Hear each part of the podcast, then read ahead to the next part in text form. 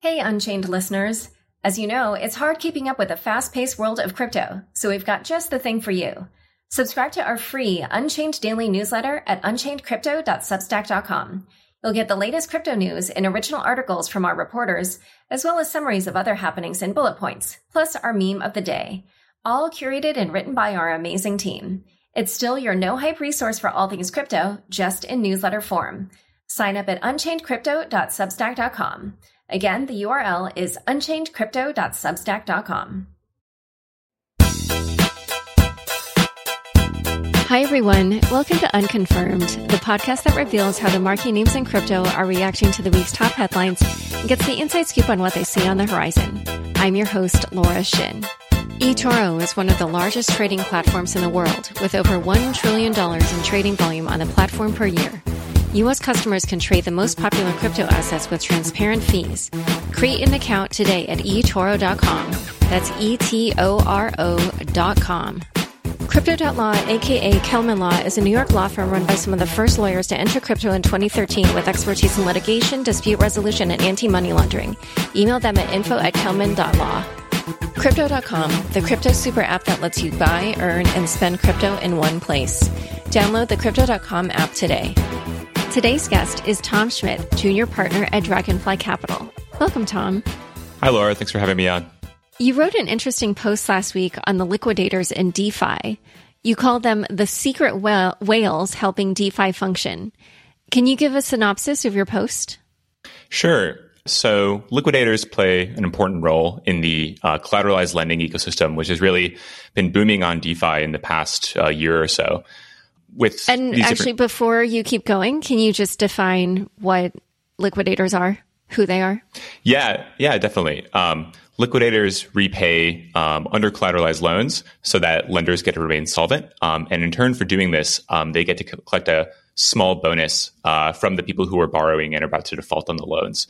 So um, they play a really important role in making sure these protocols function as intended. And i keep going with the synopsis of your post. Sure. So liquidators, in short, help repay these under collateralized loans or to make sure that lenders um, get repaid. Um, and in doing so, get to collect a small fee, a small bonus uh, for actually um, repaying these debts. And um, we've seen sort of a burgeoning ecosystem um, in the liquidator, uh, or we've seen sort of a burgeoning ecosystem of liquidators form um, who are incentivized to to help repay these loans uh, because of these bonuses. So it started out pretty small with just um, a collection of different individuals um, liquidating under collateralized uh, MakerDAO CDPs. Um, but since the launch of Compound and DYDX, which both also have liquidation bonuses, uh, we've seen almost $5 million in liquidation bonuses uh, be collected by the different liquidators over the past year. I think, you know, more broadly speaking, um, as with many different things in, in, in crypto and, and DeFi, the ecosystem has gotten a lot more sophisticated. Uh, we've seen people employ uh, very complex strategies, um, very sophisticated pieces of code to um, outcompete each other to actually win these opportunities. It is a bit of a zero sum game in a sense where you know, once a debt actually gets liquidated, there's no more opportunity for someone else to come in and liquidate. So um, there's these huge opportunities out there to you know win basically free profit. And as a result, we've seen sort of a um, arms escalation um, among liquidators to go and, and win this money. All right, so let's back up a bit and just uh, kind of make sure that everybody who's listening to this is on the same page. Um, why don't we just walk through first how secured loans work, and then and then you know get to the part on liquidators and how and how liquidations work. Just walk through, you know, you can pick which protocol you want to do, but just walk through one example so people, you know, so we make sure people understand.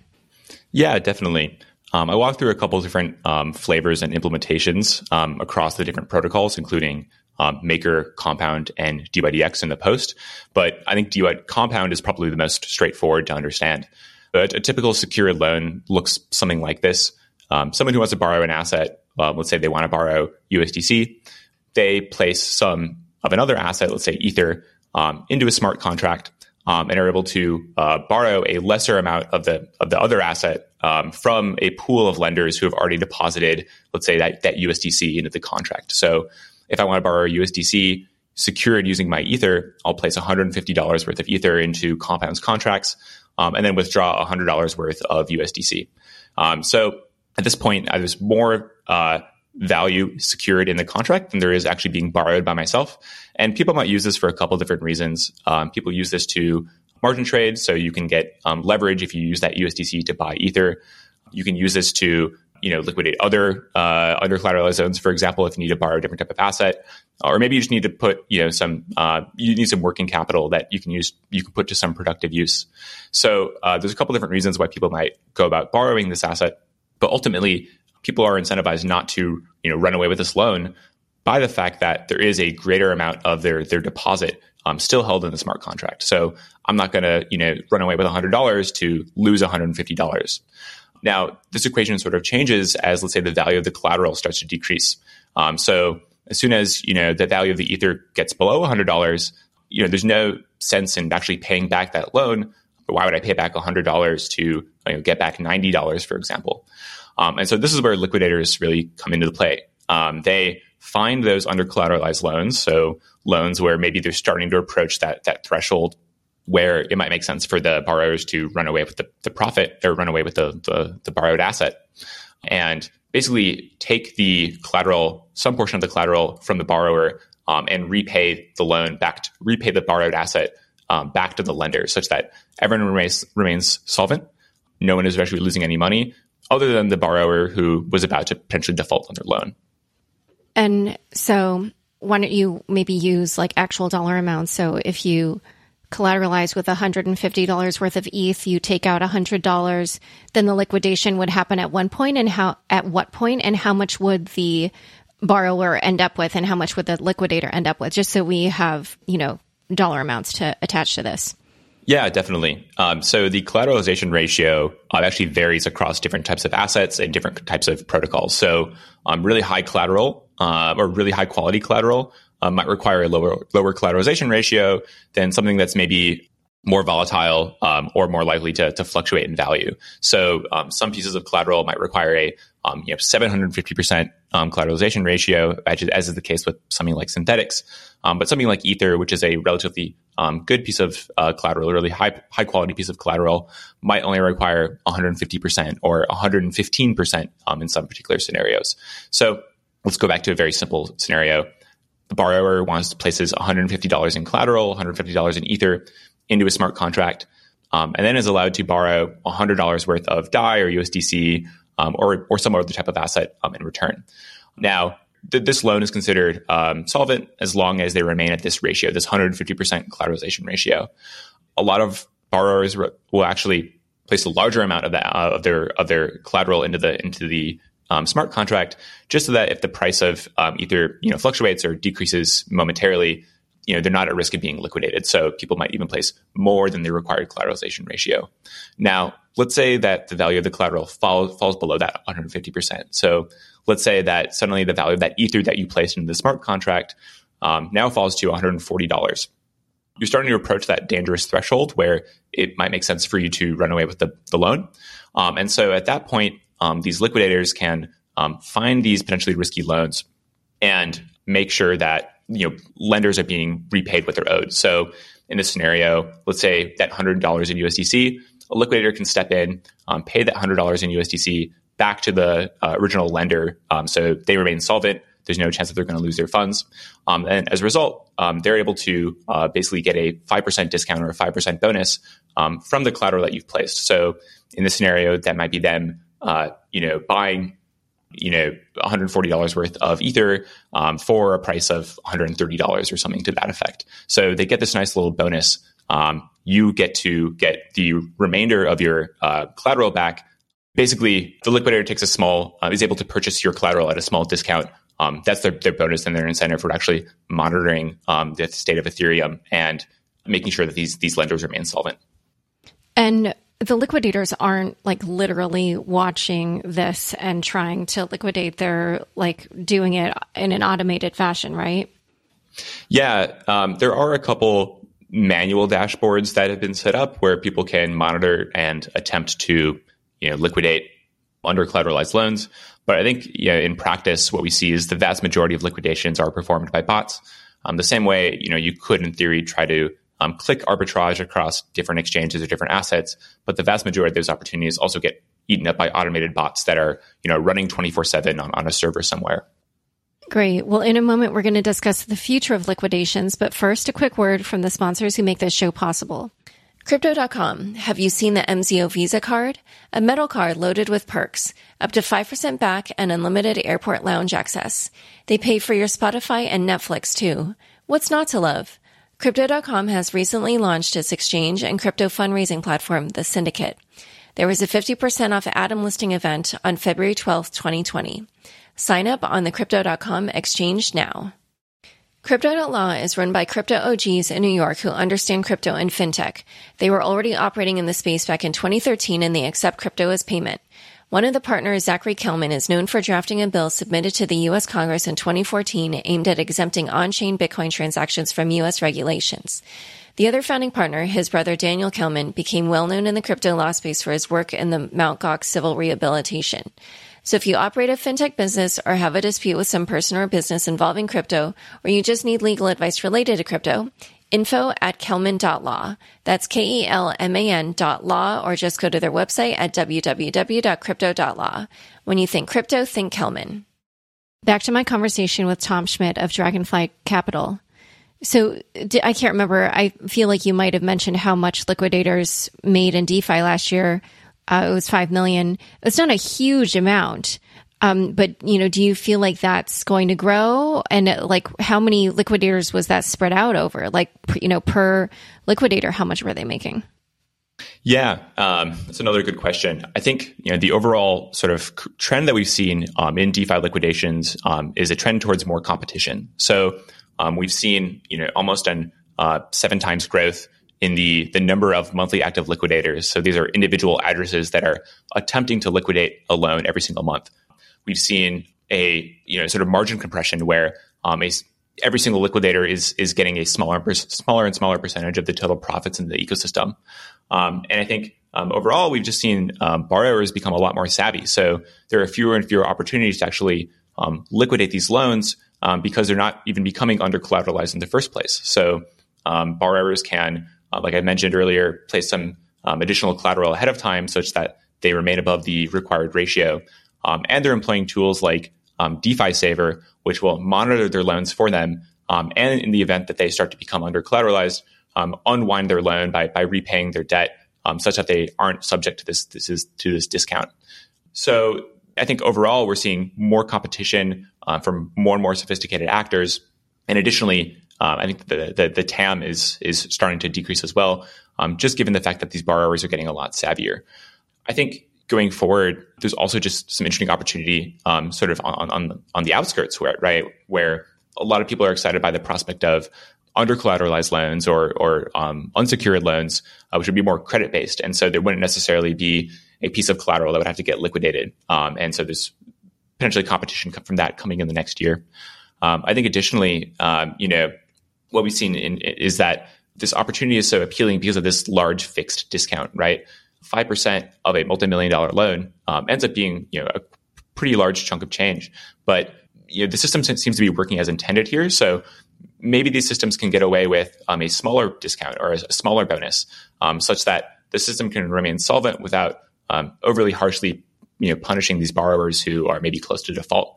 Um, and I think we've seen a couple different protocols pursue this more um, variable fee or market based approach, um, such as Maker with their um, multi collateral DAI mi- migration. So I think there's also just an opportunity to move to smaller and smaller margins or bonuses over time for these liquidators. And, you know, earlier when we talked about kind of the different protocols where this is happening, in general, where do you feel like liquidation activity is greatest?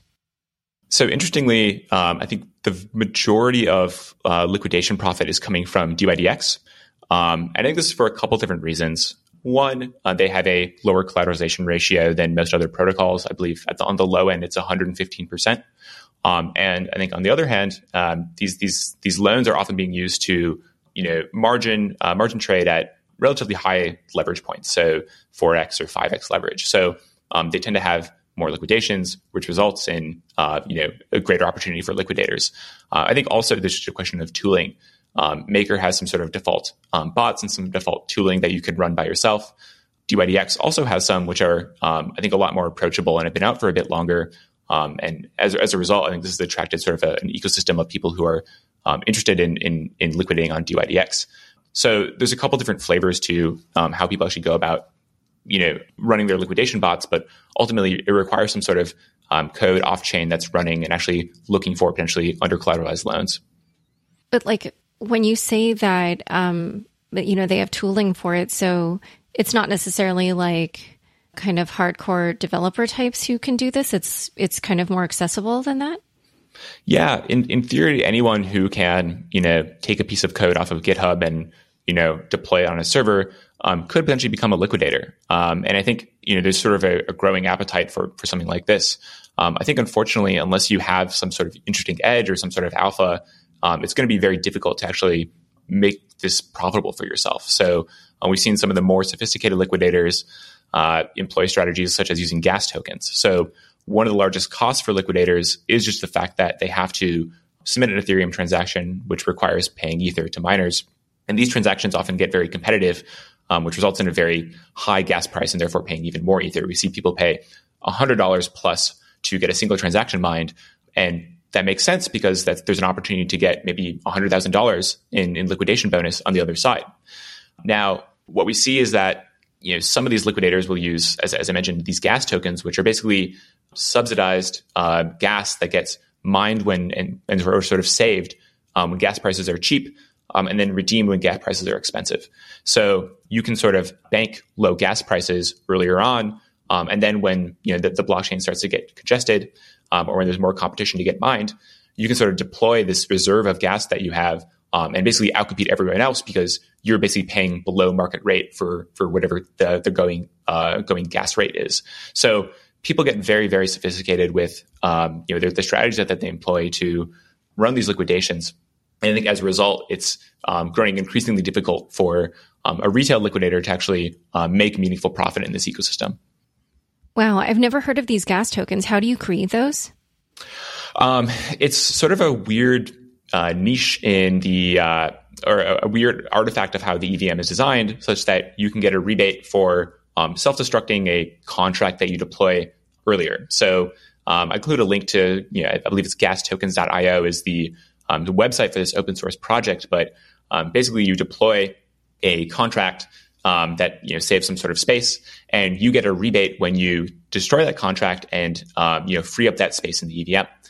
And so uh, people will do this when gas prices are super low. Um, basically, just deploy a chunk of storage um, on Ethereum, um, and then remove it at a later date, um, such that they are able to get back this gas and and use it for whatever sort of other transaction that they want, um, such as running a liquidation. Wow. That's really smart. So, um, you know, earlier you kind of were talking about the different ways that there's pressure on these liquidators and also how now the borrowers themselves are getting savvier. So, you know, do you feel like this is kind of a trend that was just at a sort of a moment in time, but as time goes on, we're we're going to see this kind of go away, or you know, where where do you think these people will go eventually? Well, I think liquidations are always going to be a part of DeFi as long as you know over collateralized loans um, remain a part of of DeFi. Um, I think the only thing that, that changes is, is the the market for this thing and and what the margins actually look like for the people running it. Um, I think right now or in, in, historically we've been in sort of a you know high margin, low volume ecosystem, um, but we're moving to more of a um, high volume, low margin ecosystem. So I think the the things that got us to where we are are probably not going to be the things that get, that get us to uh, an ecosystem where you know hundreds of millions or billions of dollars of of loans are being issued every single day. It's just not going to be necessary to have this sort of um, large fixed fee in order to keep the ecosystem solvent. Um, that's really the point of having this liquidation penalty is these liquidators are taking on additional cost, additional burden. Um, they need to be properly incentivized to actually um, repay these loans and, and, make sure the system um, remains whole. Um, and I think we've seen that this mechanism worked extremely well. Um, I think Alex Evans from from Placeholder did an analysis and showed that the median uh, liquidation collateralization ratio for um, maker CDPs was 149 percent um, just 1% below their 150% target. So um, these things are extremely good at making sure that systems design or function as designed. Um, and now there's just a question of uh, how can we eke more more efficiency out of these these uh, these protocols um, such that we can get more people onboarded and then there isn't this sort of um, harsh penalty that is imposed across the entire uh, platform. Hmm. All right. Well, it's super interesting to see what's going on here. Um, all right. Well, it's been great having you on Unconfirmed. Thanks for coming on the show. Yeah. Thanks for having me, Laura. Don't forget, next up is the news recap. Stick around for This Week in Crypto after this short break. Are you interested in getting into the cryptocurrency markets but don't know where to start building your portfolio? eToro has the answer for you. It's called CopyTrader by eToro.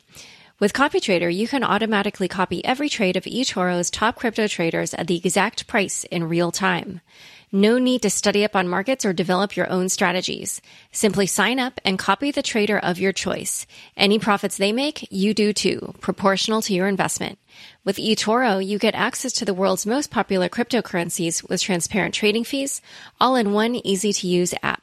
Copy the smart money with eToro. Join now at eToro.com. That's E-T-O-R-O dot com. Thanks for tuning in to this week's news recap. First up, 2019, the year Ethereum grew more confident. The 2019 version of the annual Monster Post Year in Ethereum is out. Authors Josh Stark and Evan Van Ness call 2019, quote, the year Ethereum grew more confident. The piece showcases the increasing diversity of the DeFi space, with significant funds in DeFi being locked in a number of different protocols, ranging from single collateral and multi collateral DAI to Compound, Uniswap, DYDX, Instadapp, Synthetix, etc. Many of these, by the way, have been featured on Unchained or Unconfirmed. Some of the more interesting numbers in here include the fact that Uniswap liquidity providers earned more than $1.2 million in fees, which was greater than the transaction fees paid in 2019 on Ethereum Classic, Litecoin, and Ripple combined. They also call out a trend that they describe as, quote, financial applications that look like games and games that look like finance. As one example, they name Pool Together, the subject of last week's Unconfirmed. But another one I would include was this week's launch of Set Social Trading on Token Sets, which is a place where traders can publicly create and manage their own sets, and others can follow these trading strategies simply by minting a token that copies their trades. By the way, I'm not recommending anybody do this. In fact, just reading about it set off all kinds of alarm bells inside of me. But anyway, this is an example of financial applications that look like games and vice versa. And as for the 2019 year in Ethereum report, there's a lot more in there, so definitely check the full post out. Second headline Square Crypto announces Lightning Development Test Kit. Square Crypto reveals a bit of what it's working on a Lightning Development Kit, or LDK, that, quote, gives wallet and application developers a convenient way to create custom experiences. They hope it will make it easier to add Lightning capabilities to existing Bitcoin wallets and support multi device, multi application access to a single wallet.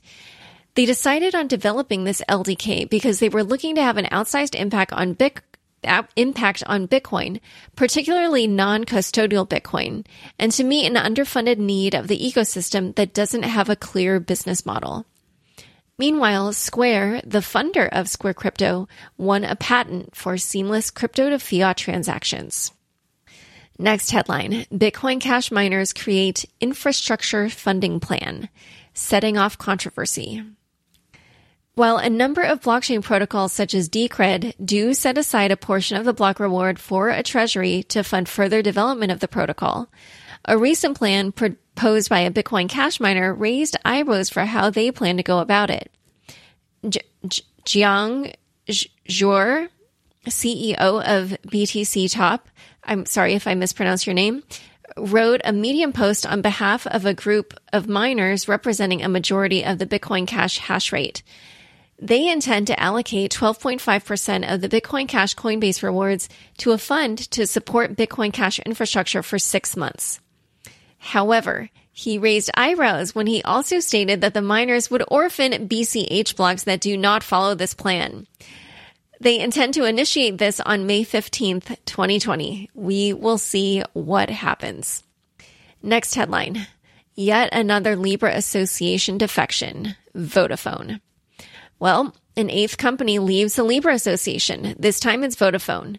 Coindesk reports, quote, Libra intends to admit new members to the association in 2020, a person familiar with the situation, situation said.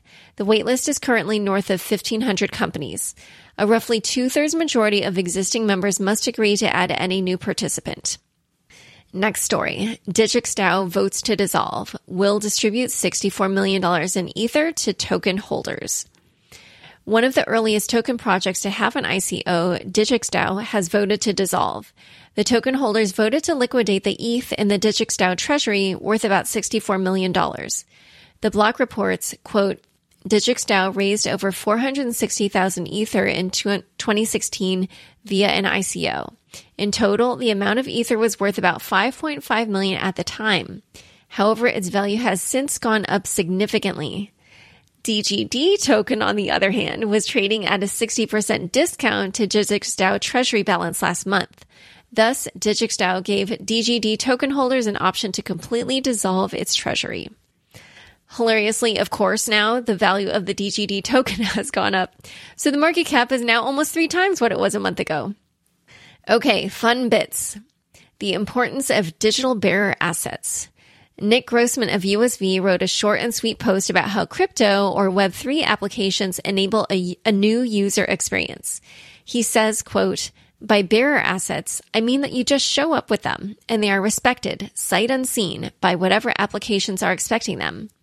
For example, a device that has Helium data credits loaded on it can present itself anywhere on the Helium network and it will start working. No user account, no credit card, no contract. Just show up holding the token and it will just work. I like how he describes it here. And in case you're looking for a way to explain what this is all about to newbies, I think that this is something that could be pretty easily grasped. All right. Well, thanks for tuning in. To learn more about Tom and his post on liquidations on DeFi, be sure to check out the links in the show notes of your podcast player. If you enjoy these news recaps, then why not sign up for the real deal, the weekly newsletter put out by moi every Friday. Some of you have asked me for the links to the stories I mentioned on the show, and now you can get them delivered right to your inbox. Go to unchainedpodcast.com right now to sign up. Unconfirmed is produced by me, Laura Shin, with help from factual recording Anthony Yoon, Daniel Nuss, Josh Durham, and the team at CLK Transcription. Thanks for listening.